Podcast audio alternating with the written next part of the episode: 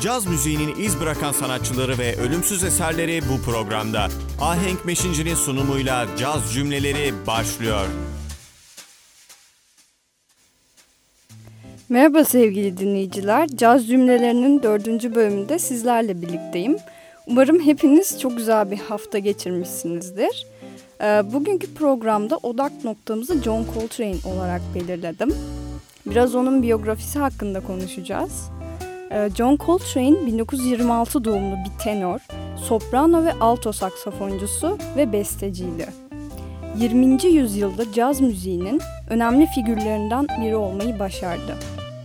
Coltrane 1926'da blues müziğinin yaygın olarak icra edildiği yerlerden olan North Carolina'da doğdu. Coltrane'e göre bir müzisyen bir mesaj vericiydi. Müzik, icra etmek, iyilikle ilgili bir çabaydı ona göre. Coltrane hayatı boyunca 25 albüm yayınladı ve kendisi müziğe ilk olarak 12 yaşındayken klarnetle başladı. 18 yaşındayken ise alto saksafon dersleri almaya başladı.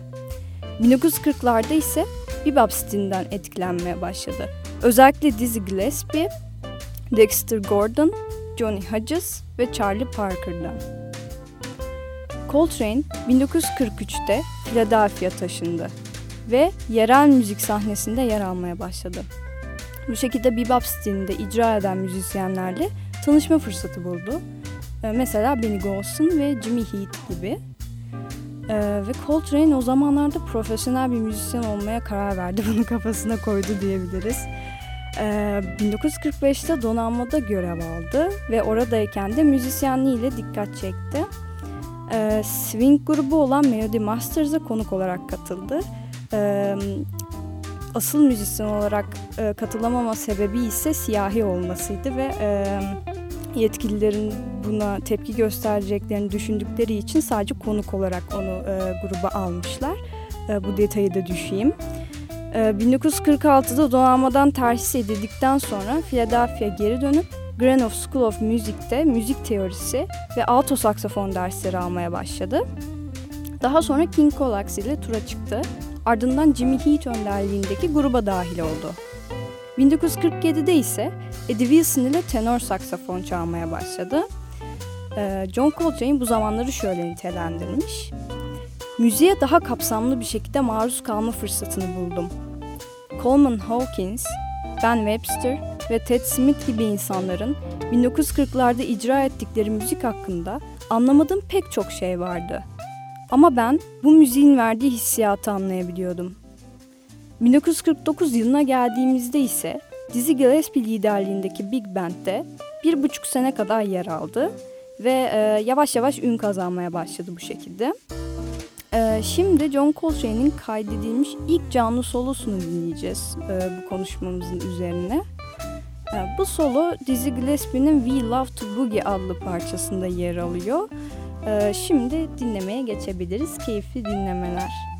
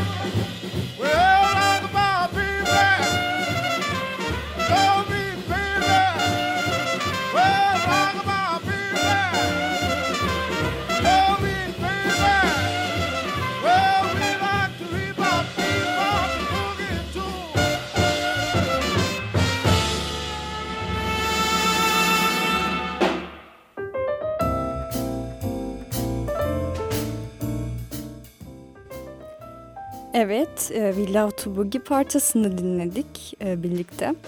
Şimdi e, Coltrane'in 1951 senesinde ne yaptığını e, biraz bakacağız. 1951 senesini atlayacağız. E, Coltrane 1951'de oldukça başarılı bir noktaya gelmişti. Konserler ardı ardına devam ederken maalesef aynı sene uyuşturucu bağımlısı e, oluyor. Ve bu bağımlılığı yaklaşık 6 sene devam etmiş. 1955'te ise Coltrane e, organist Jimmy Smith'in grubunda çalıyorken trompetçi Miles Davis'in grubuna katılması için ona New York'tan bir telefon geliyor. Ve Coltrane o günleri şöyle anlatıyor. İlk zamanlar Miles ile kaydettiğimiz albümlerden oldukça utanıyordum. Beni neden seçtiği hakkında hiçbir fikrim yoktu. Davis, Coltrane'in çalışını ve stilini oldukça beğenmişti ve Coltrane hakkında şunları ifade etmiş. Kendi müziğimi yapmam için Coltrane'in tenor saksafondaki stili tam olarak aradığım sesti. Ee, Coltrane'in yoğun ve derin çalışı Miles'ın trompetteki sakin ve melan melankolik stiliyle zıtlaşıyordu. Ee, ama ortak bir noktada birleşmeyi başarabiliyorlardı elbette. Ee, ikisinin de müzik teorisinin derinlemesini inceleme ve çalışma takıntıları vardı ve müzikal zorluklara ve sürprizlere her zaman hazırlardı. Davis, Coltrane'e kendi stilini ve sesini bulması için e, bir nevi bir fırsat tanıdı. Coltrane, Davis için bir öğretmen tanımını kullanıyor. E, fakat Miles e, 1957 kon, 1957 kontra kusura bakmayın. 1957'de Coltrane'in uyuşturucu bağımlılığının müzikal performansları kötü etkilemesi gerekçesiyle onu gruptan kovmuştu. Coltrane de bu olay üzerine bağımlılıktan kurtulma kararı almıştı. Ee, 1957 senesi Coltrane'in gerçekten Coltrane olmaya başladığı yıldı. Yani bu ne demek? Ee, çalışkan ve işkolik olması onun stüdyoda çok zaman geçirmesine neden olmuş. Ee, ve 12 ay içinde de e, çalışı değişip özgünleşmiş. Yani e, tekrarlayan ve gamlardan türeyen paternleri kullanıp armoni bilgisini müziğine ustaca aktarmayı başarıyor. Miles Davis'e bakacak olursak o da modal yapıları sololarında kullanmaya başlayıp müziğini daha özgür bir noktaya doğru evirmişti bu süre zarfında. Ee, bu yapı ve tekniklere de 1959 çıkışlı meşhur Kind of Blue albümünde de sıkça rastlayabiliriz. Ee, ve bu yeni fikirlerde modal caza yön verdi. Ee, şimdi Kind of Blue albümünün Legacy Edition'ından bir kayıt dinleyeceğiz. Friend Dance parçasını sizler için seçtim. Kayıt tarihi 26 Mayıs 1958 ve trompette Miles Davis, alto saksafonda Cannonball Adderley var tenor saksafonda John Coltrane, piyanoda Bill Evans, basta Paul Chambers ve davulda Jimmy Cobb var. Ee, iyi dinlemeler diliyorum hepinize.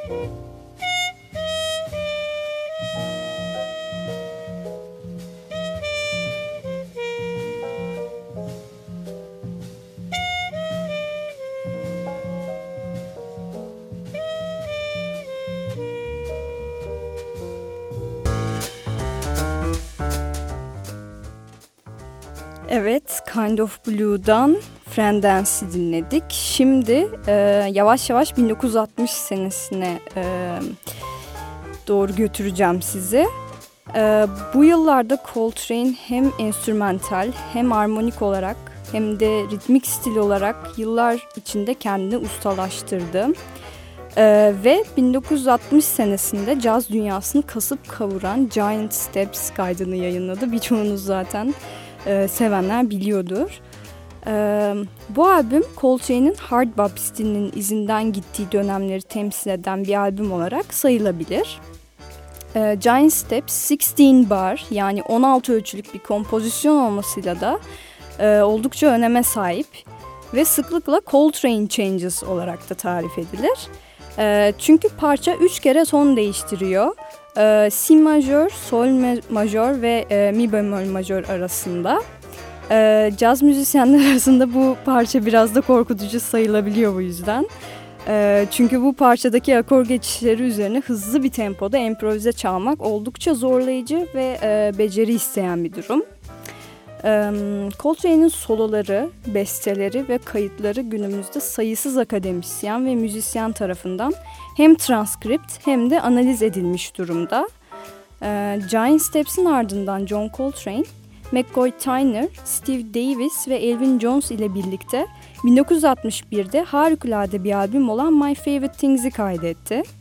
My Favorite Things albüm biraz alışılmadıktı çünkü e, Coltrane bu albümde soprano saksafonu geçiş yapıyor. 1960'ların başlarında Coltrane modları kullanarak improvize çalma üzerine yoğunlaşıyor ayrıca. ve Hint ve Afrika müzikleri üzerine de çalışmalar yapıyor. bu çalışmaları da onun soprano saksafonundaki stilini de derinden etkiliyor.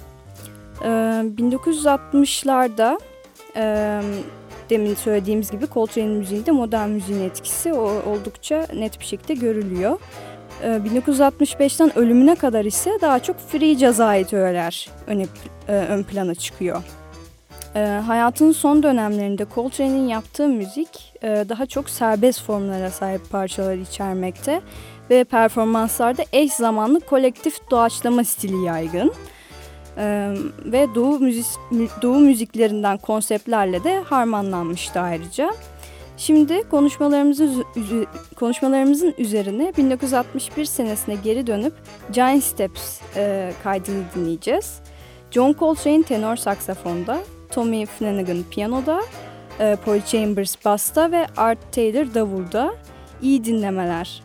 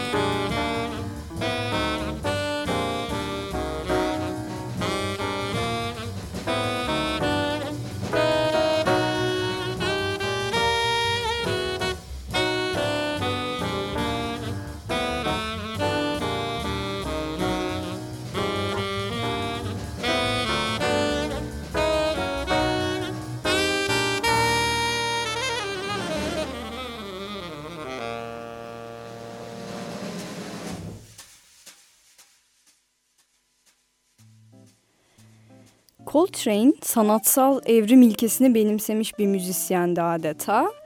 E, müzikal merakı onun stilinde de oldukça etkiliydi. E, icra ettiği müziği bir varış noktası yerine bir yolculuk gibi tabir etsek yanlış olmaz. E, John Coltrane'in müzikal serüveninde oldukça ses getirmiş e, başka bir dönemi daha var. E, A Love Supreme albümü önemli sayabiliriz. E, Coltrane'in müziği artık hem teknik hem de spiritüel anlamda gelişmeye başlamıştı bu zaman diliminde. Ee, ve bu albüm bir nevi müzik abi portreydi. A Love Supreme 1965'te yayınlandıktan kısa süre sonra iki Grammy adaylığına gösterildi. Ve John Coltrane yeni jenerasyondan dinleyiciler kazanmaya da başladı. A Love Supreme bütünsel bir beste gibi düşünülebilir ve dört parçadan oluşur. Acknowledgement, Resolution, Persons ve Sound. Bu albümün temasının oluşmasında Coltrane'in içsel yolculuğu, uyuşturucu bağımlısıyken yaşadığı zorluklar ve kişisel inançlarının belirleyici olduğunu söyleyebiliriz. Plağın arkasında dinleyici Coltrane tarafından yazılan bir mektup bulunuyor ve Coltrane hem besteleriyle hem de yazdığı mektupla beraber kişisel dünyasını ve inançlarını dinleyiciye tüm çıplaklığıyla aktarmış. Bu albümü Tanrı'ya adadığını da söyleyebiliriz mektuba bakarak. Ee, Coltrane'in içsel yolculuğunun ne kadar güçlü olduğunu da şu sözlerden anlayabiliriz.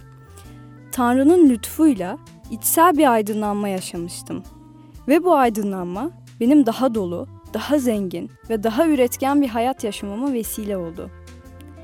Ayrıca Coltrane'in özgür müzik anlayışı, onun basit bir müzikal fikri, dört şarkı olarak kompleks bir şekilde e, buraya adapte etmesine de e, yardımcı olmuş. Coltrane Hint müziklerine meraklı olduğu için de müzikte kullanılan bazı makamların belirli duygusal anlamlar üretebileceğine de inanıyordu.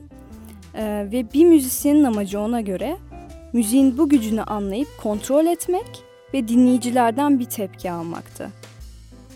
John Coltrane günümüzde caz müziğinin dev figürlerinden olarak tarihe geçip ardından sayısız müzikal materyal bırakmış durumda. Ee, ama maalesef kendisi 1967'de akciğer kanserinden dolayı hayatını kaybediyor. Ee, ölümü caz camiasında beklenmedikti. Çünkü sağlık sorunları yaşadığı anlaşılan fazla bilinmiyordu. Miles Davis, Coltrane'in ölümü ardından şunları söyledi. Coltrane'in ölümü herkesi şaşkınlığa uğrattı.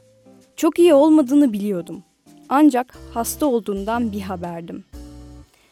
Bu sözlerle birlikte bugünkü programı e, burada yavaş yavaş noktalayacağım. Ama öncesinde A Love Supreme kaydının ilk bölümünü dinleyeceğiz. E, Acknowledgement kaydında A Love Supreme cümleciğini vokal olarak arka arkaya duyacağımız bir bölüm var. E, öncesinde de bu cümleciği yani phrase'i müzikal olarak da Coltrane tenor saksafonda arka arkaya tekrar ediyor. Ee, Acknowledgement kaydında Coltrane'i tenor saksafonda, Jimmy Garrison'ı basta, McCoy Tyner'ı piyanoda ve Elvin Jones'u davulda dinleyeceksiniz. Hepinize keyifli dinlemeler ve herkese iyi hafta sonları diliyorum. Bir sonraki programda görüşmek üzere. love